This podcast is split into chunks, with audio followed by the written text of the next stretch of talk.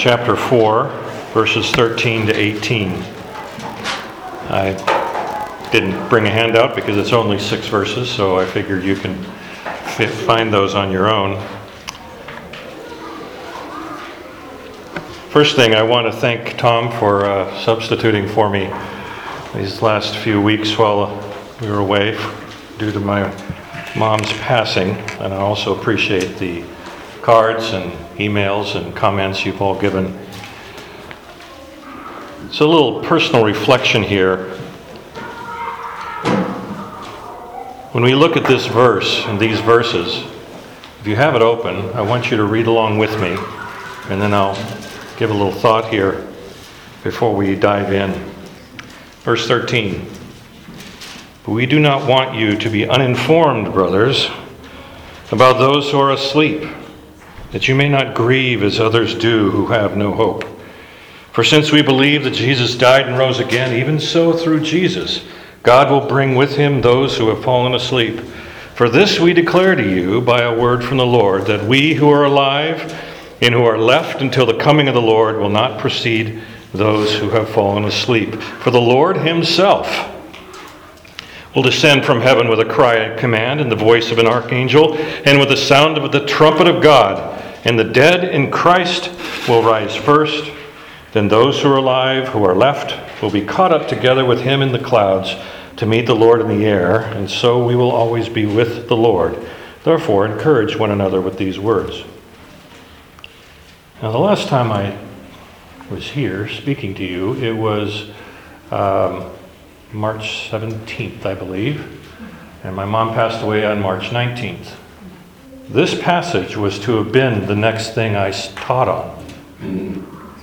And instead, I heard these words read at my mom's gravesite. Surreal to have something that I had begun the preliminary discussion and study, and then to realize the, the application was very personal. And I think that's really the way the word works.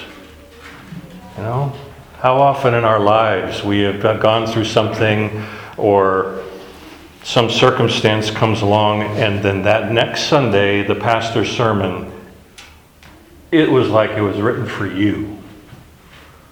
How does that happen? Well, it's the divine work of God in our lives through this living word. It's really quite extraordinary. So let's just dive in. It says, But we do not want you to be uninformed, brothers. Well, brothers is a uh, the word Adelphi, which um, you know, like the city of brotherly love.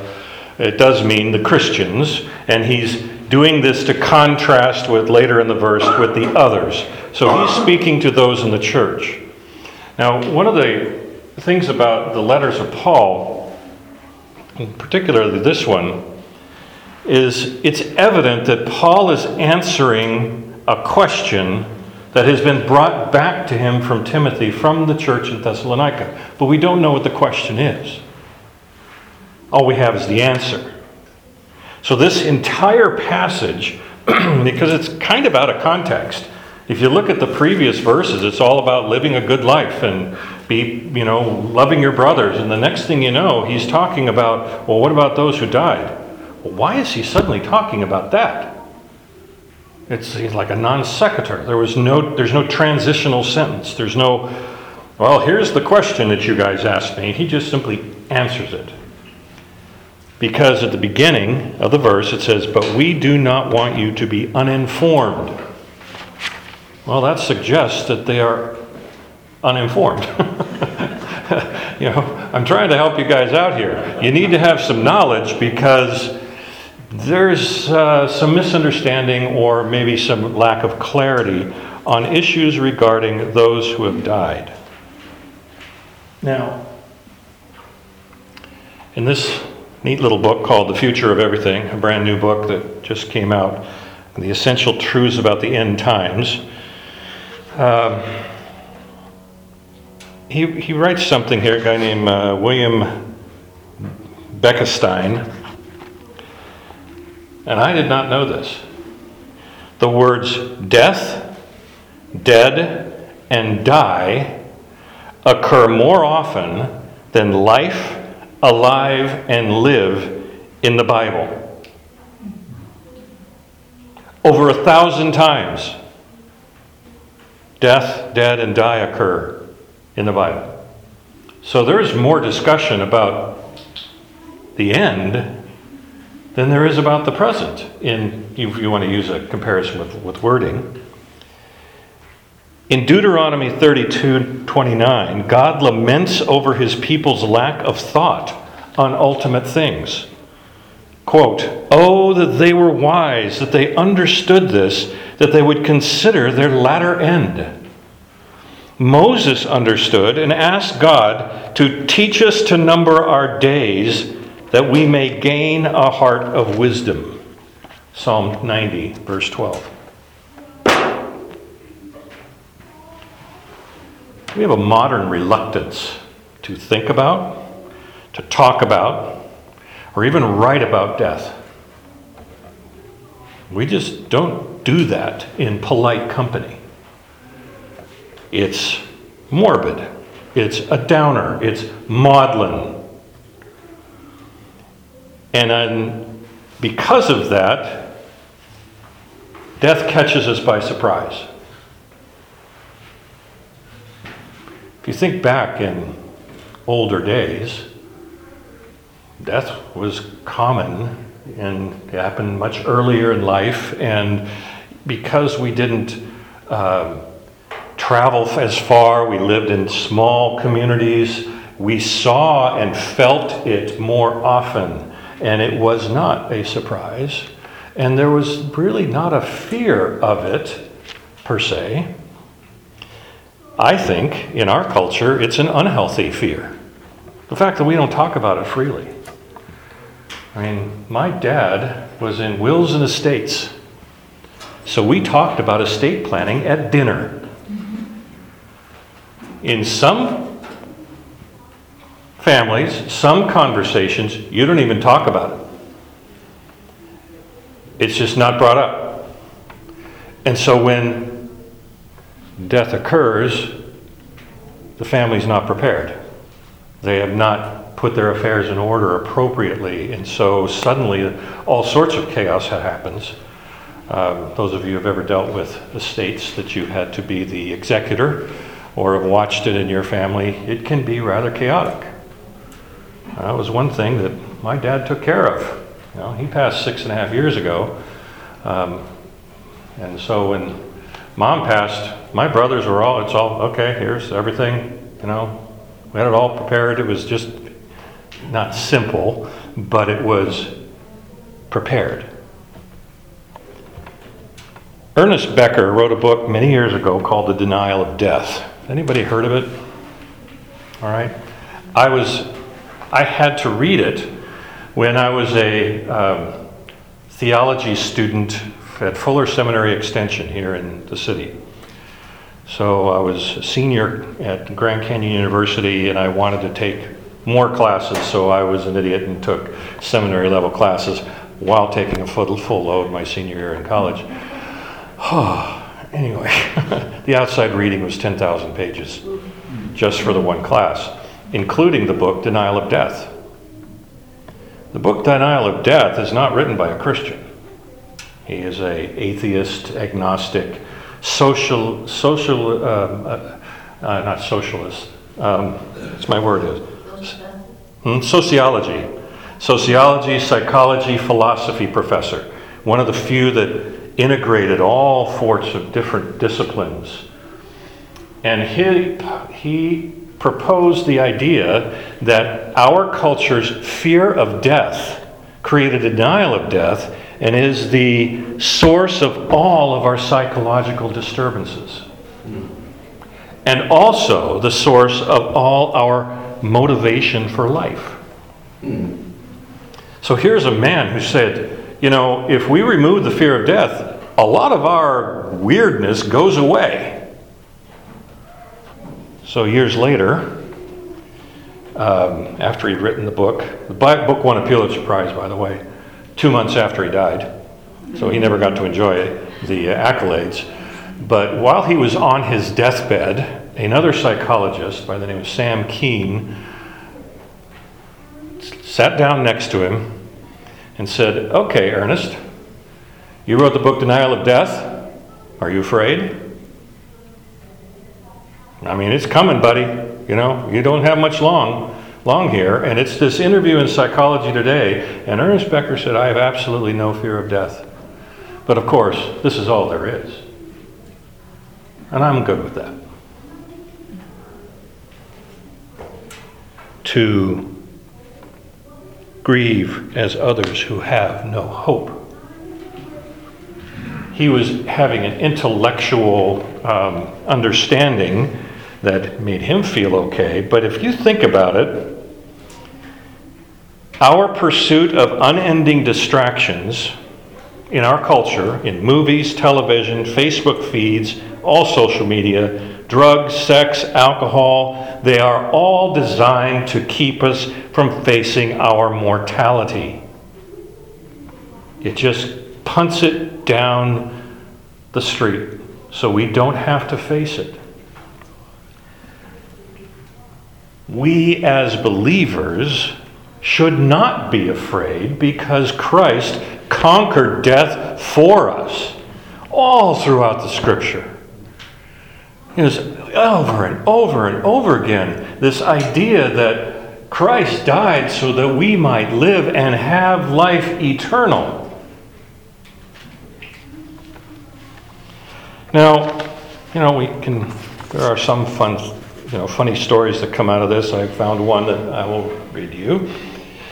An 85 year old couple, they're both 85 years old, they've been married for almost 60 years, and unfortunately they died in a car crash. So, but they had been in good health the last 10 years of their life, mainly due to her interest in health food and exercise. And when they reached the pearly gates, St. Peter took them on a tour, took them to their mansion, which was decked out with a beautiful kitchen and a master bath and a jacuzzi. And they oohed and they awed. And the old man asked Peter, Well, how much is this going to cost? Peter says, Well, it's free. It's heaven. Huh. Well, next they went back and surveyed the golf, championship golf course that the home was backed up against. And they would have golfing privileges every day. And each week the course changed to a new one that reflected all the great golf courses of the entire earth. And the old man said, So what are the green fees? And Peter said, This is heaven.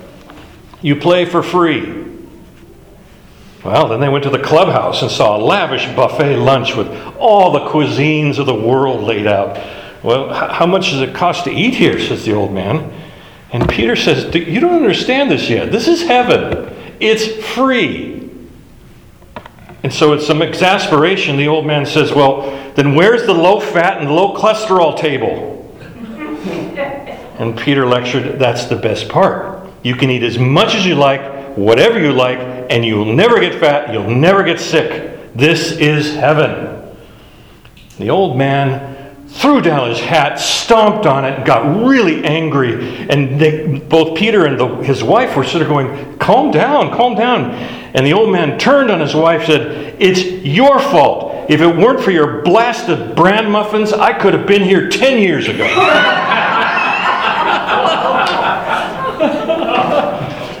okay. there was nothing biblical about any of that, but it's really funny. Yeah, it's, yeah, it's in Hezekiah. it's an Old Testament proverb.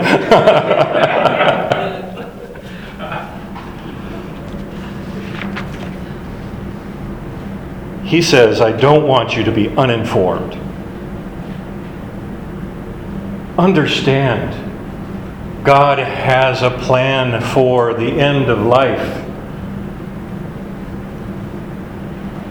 We again we live in a culture that kind of pushes it off and doesn't talk about it. This ancient culture the idea of death was it could be tomorrow. You know a, a sickness could roll through a town and the people would get the flu and half of them would die. You know, you had this thing about these, this new outbreak of measles, and you've got, and in the past, you think of scarlet fever and all these diseases that would just suddenly ravage a community. So there was always this question of, is this all there is? It's always been there. We don't want you to be uninformed, brothers, about those who are asleep. Now, that one phrase about those who are asleep has created a bit of controversy in many circles, and it's found in other places in the New Testament, obviously, because the uh, description of those who have died as being asleep was a common thing to say. In fact, you can even go back to uh, the Old Testament. Um, let me find it here. In Daniel chapter 12. Almost there. Here we go. Daniel chapter 12. And many of those who sleep in the dust of the earth shall awake, some to everlasting life, and some to shame and everlasting contempt. And those who are wise shall shine like the brightness of the sky above, and those who turn many to righteousness like the stars forever and ever. So even Daniel's talking about those who have fallen asleep in the dust. The Iliad, Homer's Iliad, has a soldier who has fallen in battle and slept the sleep of bronze.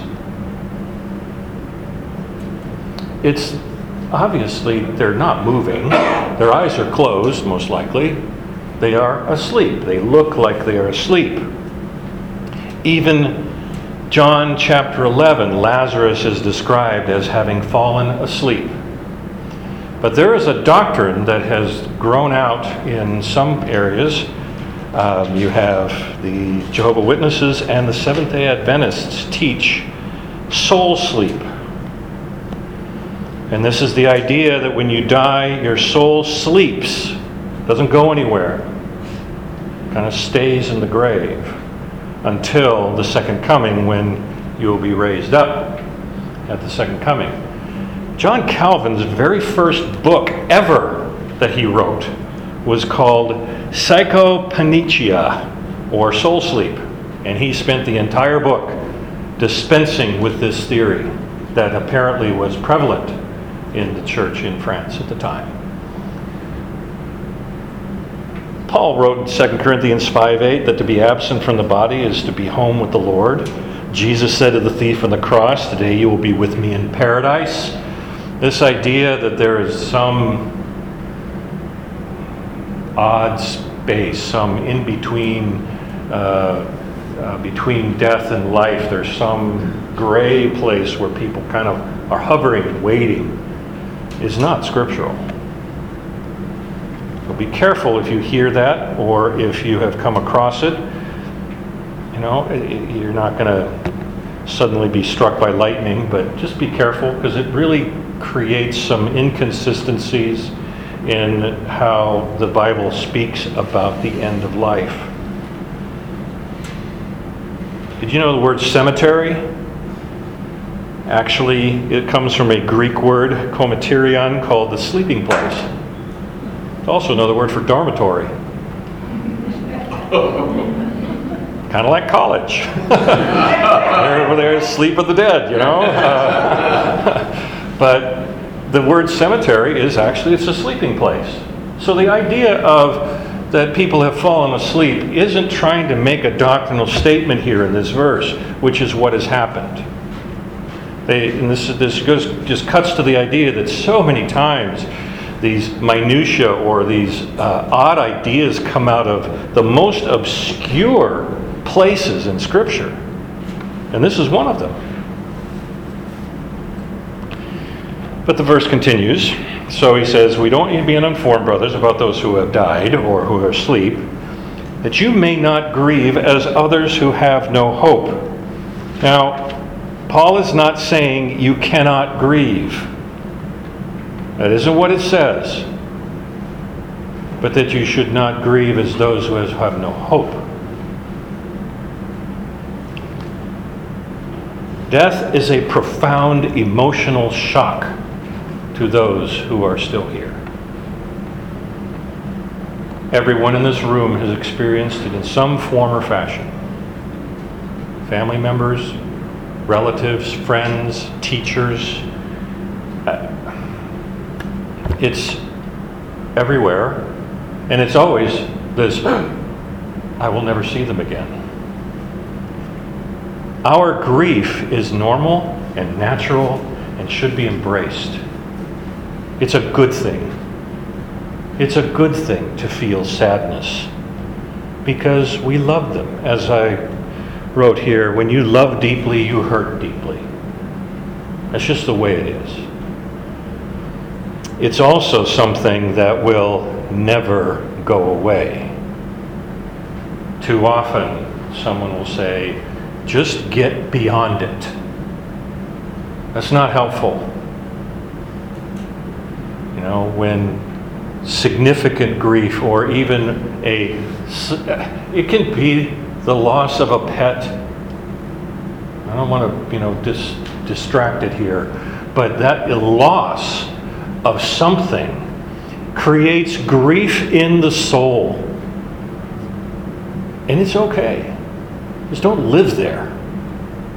Yeah. To make a comment, I was speaking with a, uh, uh, patient, uh, at work, I work at the cancer center, and that, uh, patient was a widowed like myself. And we had a little short discussion about, people told her to get over it. She says, you don't get over it, you get through it, and that's something for everybody here to know. Don't ever tell somebody or think they should get over it. You never get over it because of what Steve just said. It's, I even wrote here, is it's like a chronic ache. And it can come at the strangest times where that ache suddenly turns into pain. Any of you who have chronic illness or a chronic hip or a knee, you're fine until suddenly you're not. You can be going along and whoa, what just happened? And it just flares up suddenly and you can't figure out what happened, why it happened. It just did. It happened to me yesterday. I was in Walgreens, needing to get some, uh, you know, some over-the-counter medication that I have to take regularly. And I was walking down the uh, card aisle, and it was uh, suddenly I turned, oh yeah, the Mother's Day cards. And right there, bam! I wept in the aisle of the Walgreens because I couldn't buy my mother a card. That was not expected. It just happened. But you know, that's okay. That's okay. Didn't feel very good. It was kind of embarrassing. But you know, you pull yourself together, hope nobody saw anything, and you kind of move on. Uh, it happened when I was at Mount Hermon two weeks ago, speaking, and the last uh, speaker on a Monday night, he's a comedian. Oh my goodness, we were belly laughing for 40 minutes. It was one of the most hilarious things, and you can't describe it to anybody. If you ever sat through a speaker who is both a pastor but a comedian, you just have to be there. But at the very end, he made a comment, because this guy has written 20 books or whatever, all humor books. And, uh, you know, he was talking to his mom one day, and she was el- very elderly, and he says, Oh, mom, you know, I'm the writer in the family, but you know, you have so many great stories, you should write a book. And she goes, Did. And its name is Philip. That's his name. And then she named every one of her children. She goes, I've written five books. And I wept in the pew in the back. Because as parents, we write the names on the titles of the books of our children. And they are each inside their own covers. And each has their own story that we pour into, but they also pour into. And guess what? The author and finisher of that book is God. That is really powerful. God is there in everything we do. This ache doesn't go away. Uh, one piece, I have it, it's written in the back of my Bible. I don't even know where I heard it. Must have been a sermon here somewhere. Um, the, the trajectory of grief is tears, talk, and time. And that's the trajectory tears, talk, and time. Paul does not forgive, for, forbid grief. Goodness, Jesus wept in G, John 11 35 when he heard the news that his, um, or when he realized that Lazarus had died. But he was even more deeply moved a few uh, moments later in John 11 38. We read John 11 35, Jesus wept. Okay, fine. Be helpful if I was in John and not Acts.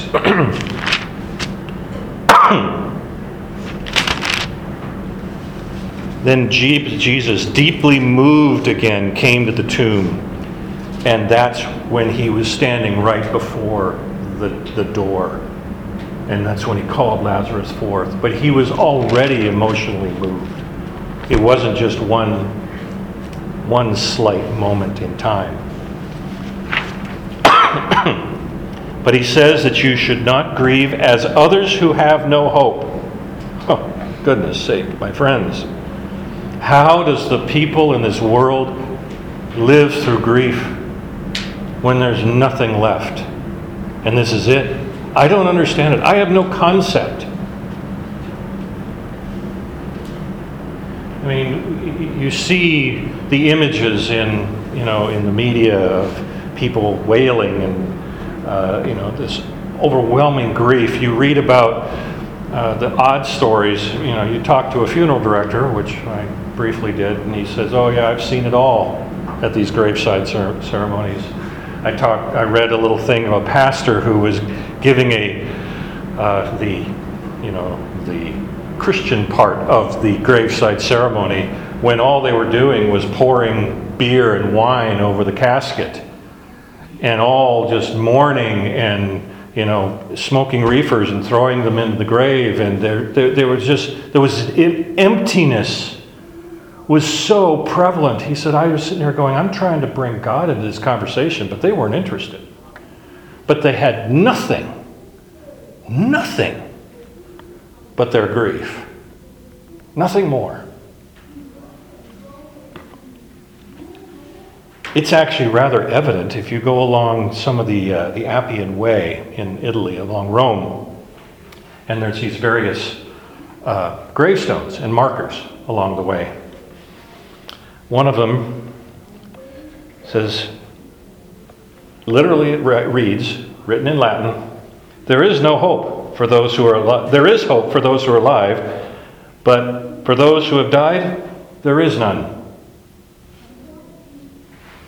Well, thank you for that roadside message. The hopelessness is forever encased in stone by pagans. There's another that says, I was not, I became, I am not, I care not. Hopeless. On the um, on a tomb in Thessalonica is found this phrase: "After death there is no revival; after the grave no meeting of those who have loved each other on earth." And that's the message they were giving to everyone else. Eat, drink, and be merry, for tomorrow you die, and that's it. So do it now. Go your own way. Contrast that with the catacombs in Rome, where chiseled in stone are psalms of hope right above the cache of skulls and bones. This contrast of no hope versus hope, the ancients actually made it pretty obvious. Upon getting the news of Lazarus' death, John 11 25, Jesus said, He's talking to Martha, who had come to tell him the news. He said, I am the resurrection and the life. He who believes in me, though he die, yet shall he live. And everyone who lives and believes in me shall never die. Do you believe this? This is if he's standing right here, right now, and asking us that question. Do you believe this? If you're not sure, then start examining your heart right now. But if you are sure, the whole formula changes. We can grieve as those who have hope, in contrast to those who do not. There's a new book coming out next week, so I wasn't able to get a copy before I came, but it's a new one by an author named Kathryn Butler called Between Life and Death A Gospel Centered Guide to End of Life Medical Care. So, this is a woman, a physician, who deals with end of life issues. And, you know, we, all, we talk about the you know, hospice care, the do not resuscitate, you know, all those kinds of things, but also the medical ethic questions of pulling the plug. All those kind of discussions are a part of our current day. And she writes, you know, one of the things, I'm, I'm going to paraphrase and then I'll quote her. This is one of the things in medical ethics, in particular, there's the idea of autonomy. This is my choice. This is mine. It's the last thing I can do. She goes, I would make a statement that when we talk about autonomy as self determination from a Christian worldview, it should not be an end of itself. We are given free will, and we are made unique in the image of God to glorify Him. For any decision we make at the end of life, autonomy is something we should consider, but it should not be for what I want for me. Isn't that interesting? It should be a projection of what should I do and how should I use my life and my free will to glorify God. Completely flips the equation we do this for me. No. We, what are we doing that will glorify God in this world to those who are watching? And she goes, the second thing, and the most important thing, is the hope that we have in Christ where death is not the end. It's a tremendous source of hope that we really that should really guide every decision we make. It should be through the lens of the gospel because what the Bible teaches us through the cross is that nothing, not a ventilator, not dialysis, and not CPR can frighten us or wrench us from God's love. Wow. That is really powerful. Nothing can separate us from the love of God. No fear. None. So, came across this story from Chuck Swindoll. I'll just read it in its entirety. It's from his commentary on 1 Thessalonians. He said, When I was a kid growing up in Houston, our family lived across the street from a man and woman who married later in life, well beyond the childbearing years. The two of them jo- enjoyed a honeymoon that lasted well into retirement. Mrs. Roberts Mr. Roberts was a wonderful, doting husband who loved his wife deeply, and she found great joy in the man of her dreams. And then suddenly, a heart attack took him from her and plunged, into, plunged her into a bottomless grief. In the weeks that followed the funeral, my mother watched Mrs. Roberts leave the house every day to visit his graveside. Mrs. Roberts spent hours there talking, crying, seeking solace, grasping for some kind of connection with her departed mate. But instead, her despair deepened. You see, our neighbor had no personal relationship with Christ and no firm basis for hope beyond the grave.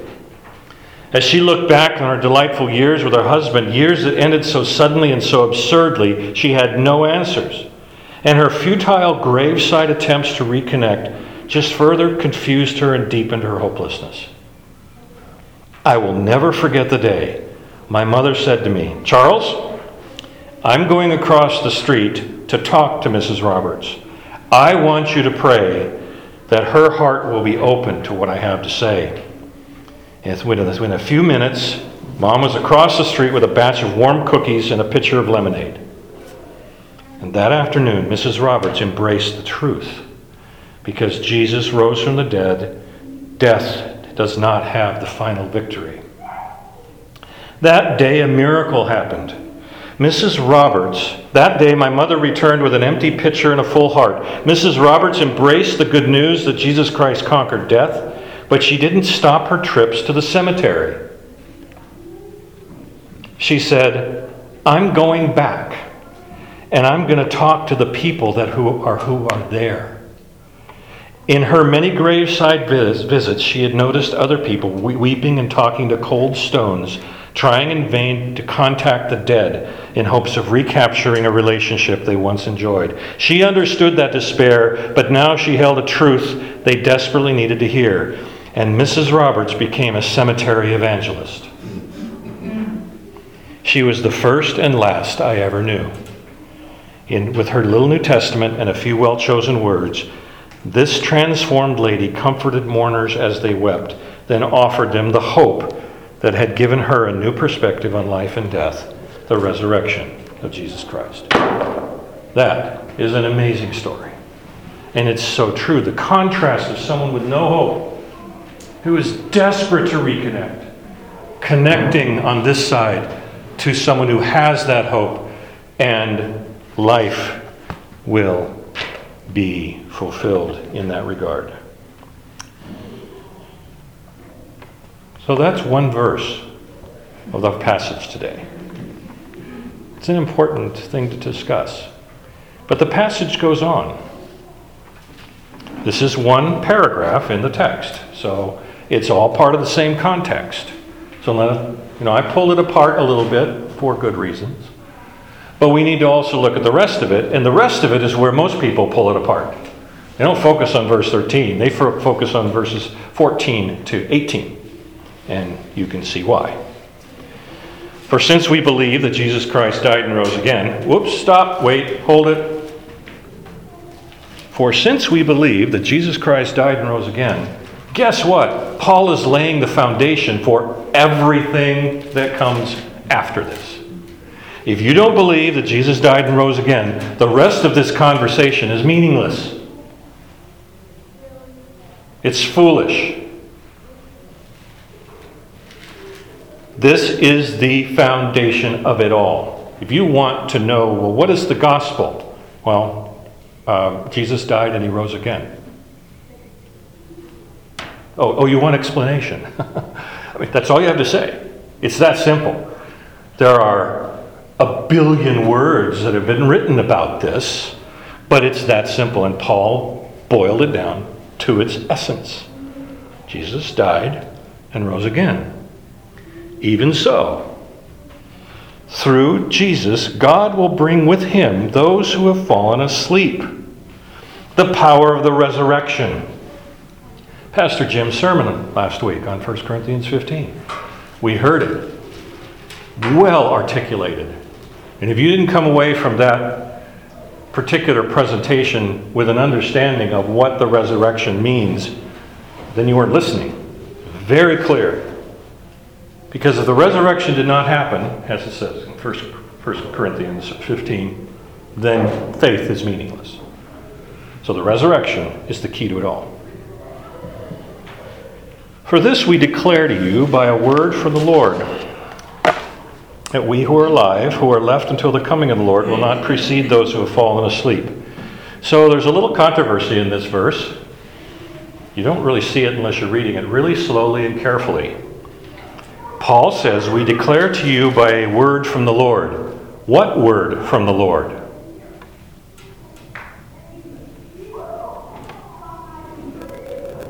He's making a declaration.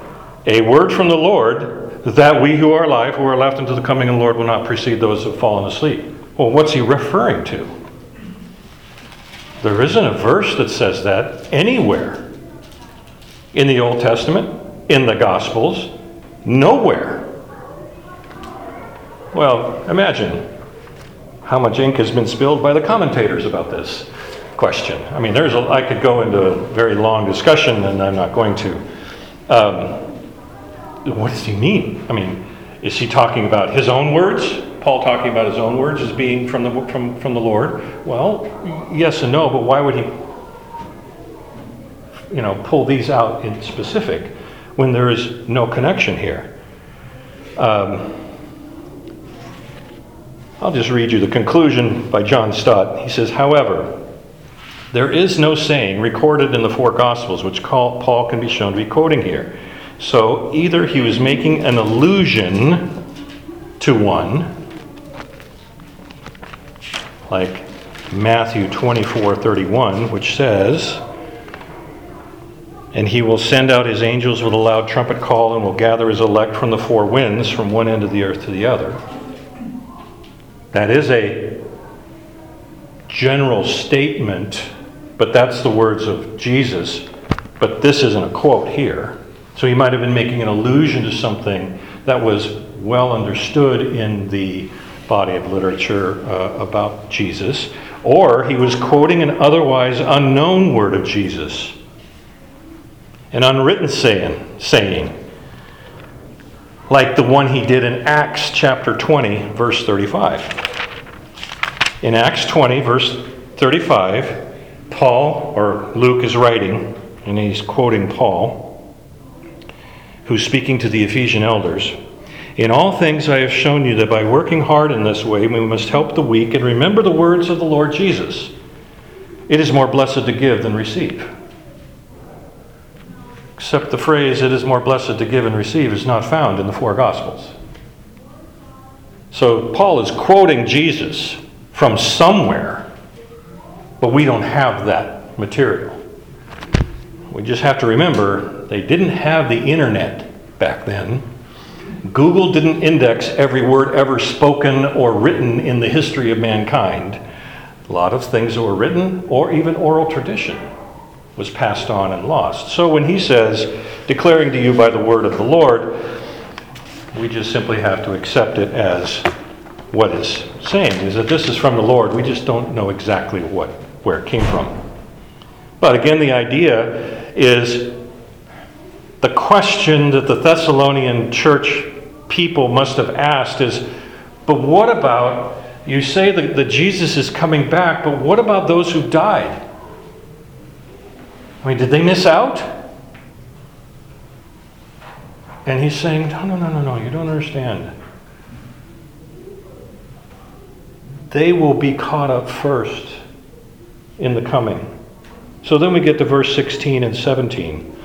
Verse 16 and 17 is the probably one of the more famous and more uh, picked apart verses in the Bible for anyone who studies end times literature. For the Lord himself will descend from the heaven with a cry of command, and the voice of an archangel, and the sound of a trumpet of God, and the dead in Christ will rise first. And then we who are alive, who are left, will be caught up together with them in the clouds to meet the Lord in the air, and so will always be with the Lord. Note four times the word will.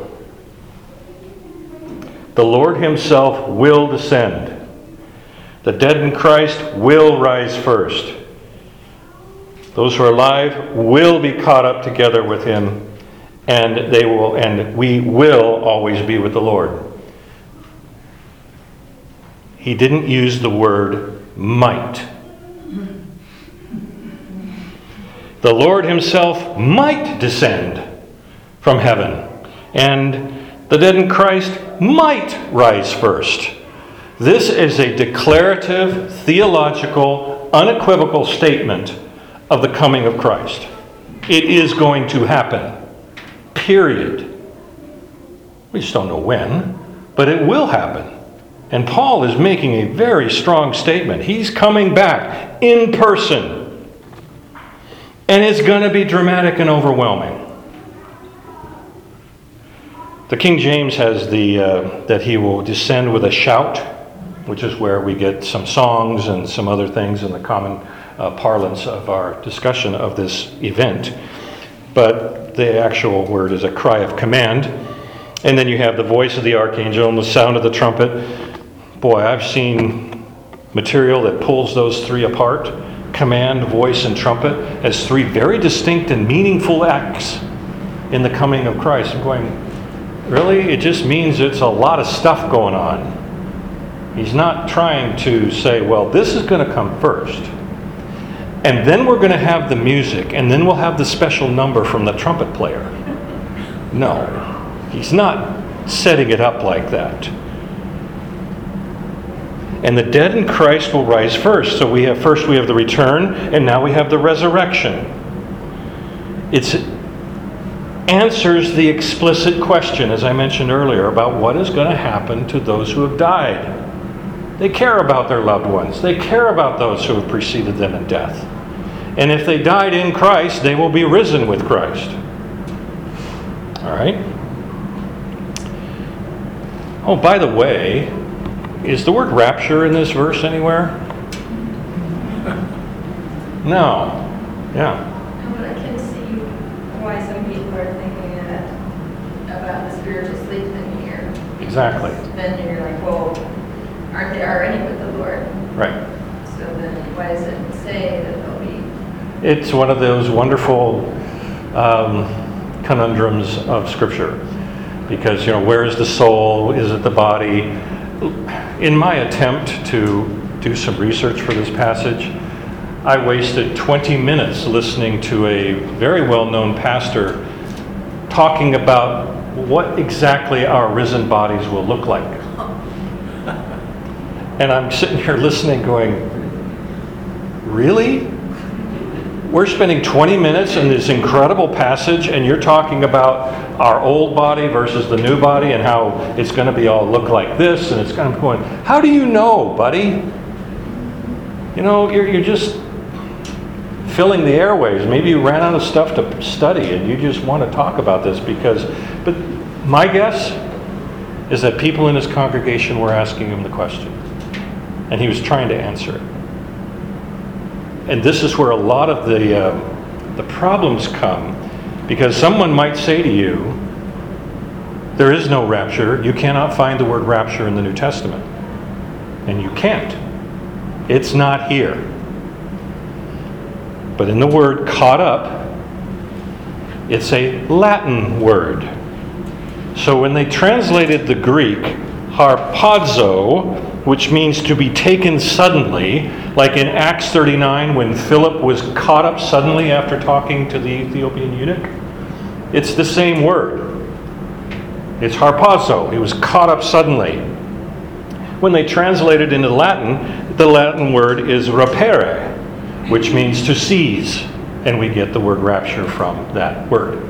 So if someone says rapture isn't in the New Testament, it's just a made up doctrine by um, Jerry Jenkins and Tim LaHaye for the Left Behind books. Scofield. Scofield was the one who actually originated it uh, with the Scofield Study Bible, with all dispensational theology and all that stuff. Then you get the issue of when is the rapture going to happen? It's going to happen before the tribulation, during the tribulation, or after the tribulation. I have a book here, brand new, called I Am Not Afraid of the Antichrist. And it's an entire book. We're talking 230 pages for a post rapture or post tribulation rapture position. It's very interesting. It's actually rather uh, well argued. And then another commentary, which I didn't bring with me, um, the back of the book was a 14 page, very small print appendix for a pre tribulation rapture. Now, I don't know if this is the case here at Camelback. I don't know the, uh, the in, internal machinations, but I do know that some churches, when they go to seek a new pastor, am I correct? These kinds of issues, you have to say what you believe, and if you believe the wrong thing, they won't hire you. Like we know. We don't know if it's pre, mid, post, uh, pro whatever. We have no idea.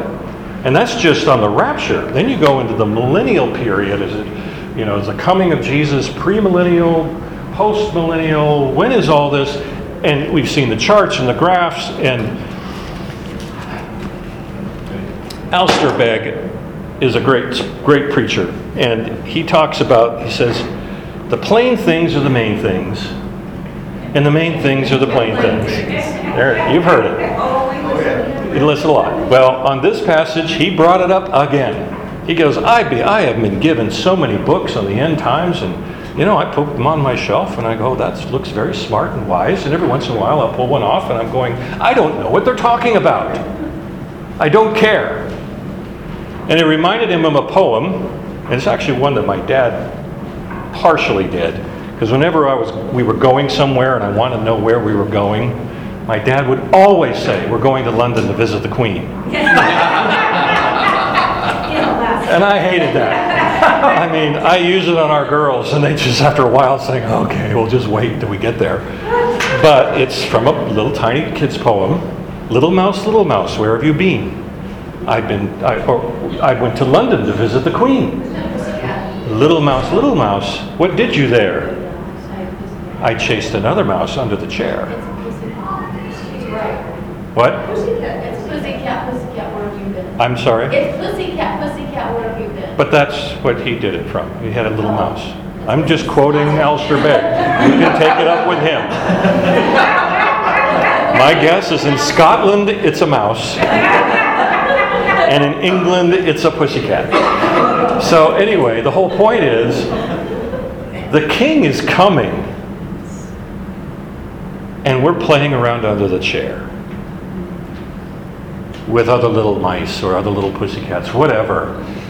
And it's silly when we get all wrapped up in it. It's important to study, yes.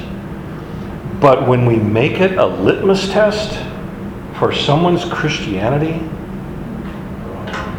that's wrong. It's just wrong. It's just an opinion. We really don't know. I mean, my, my, my dad was pretty firm on the dispensational side of things. He had the charts and the graphs and all of that. And I found later in life, I just couldn't even have a conversation with him about it. Because I would want to discuss it and he just, boom. He just, this was his belief. You know, after a while, I guess that's okay.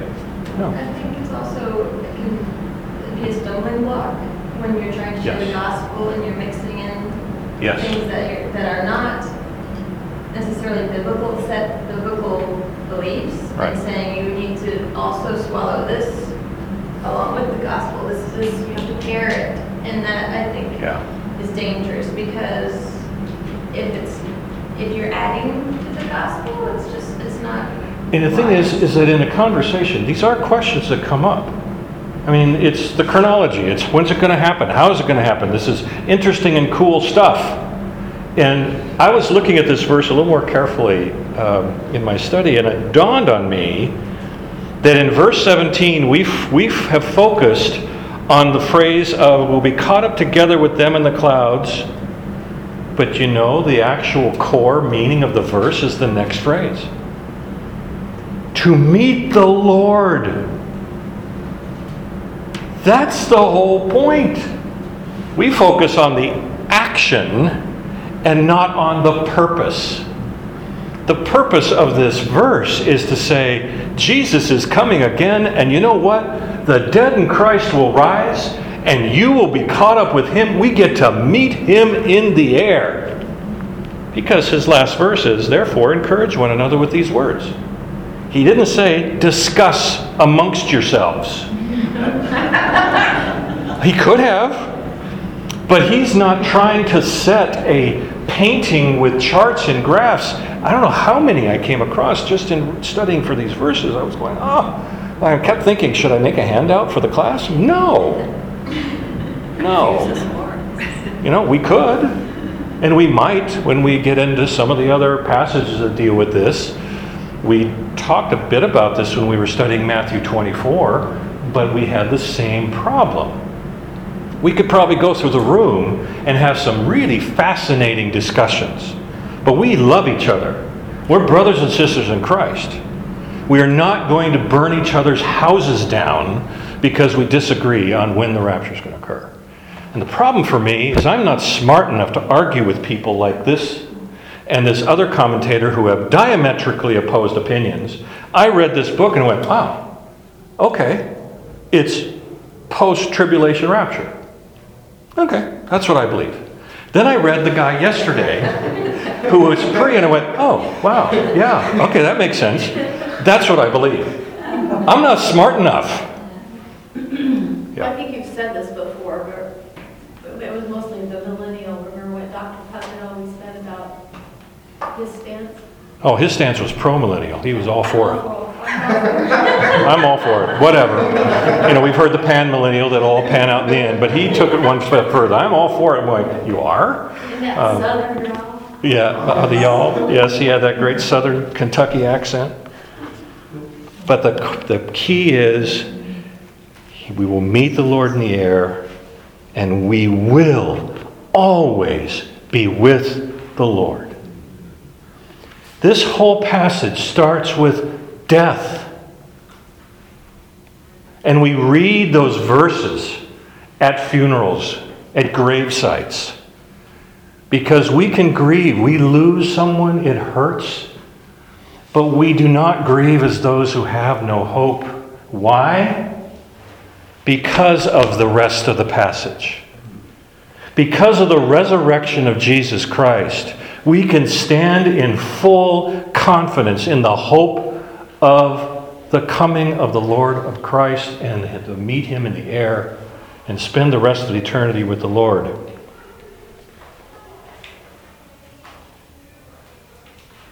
He is risen.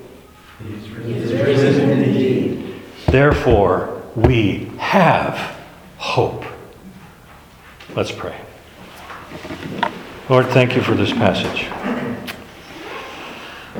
It's not easy to talk about difficult things. And yet, in your divine economy, you never just leave us there.